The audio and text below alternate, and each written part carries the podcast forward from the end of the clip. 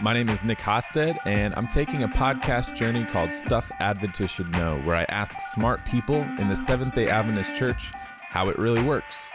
Check out these clips of some upcoming episodes. Basically, legalism is the idea that humans can merit or earn favor from deity through what kind of person they are. When we began doing ministry, there were some individuals in church leadership who found that to be unacceptable. So, no ministry is to be done here without our permission. What?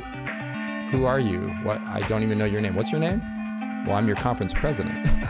I'm like, oh, you are. I didn't know I had one. I didn't know I had a conference president.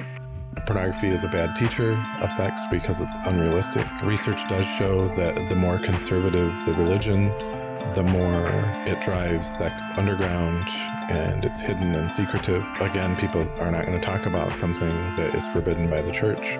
It's very problematic man can solve his own problems. That's humanistic, and that flies in the face of the gospel. The gospel says man cannot solve his own problems without divine help. Secular psychology isn't going to take me the distance. But does that mean that there's nothing of value in it? I think that's narrow and fundamentalist and anti intellectual because that is God's character. He created beautiful things on purpose that had zero function. So why can't we be as under creators doing the same thing? Why does everything have to be so dang functional?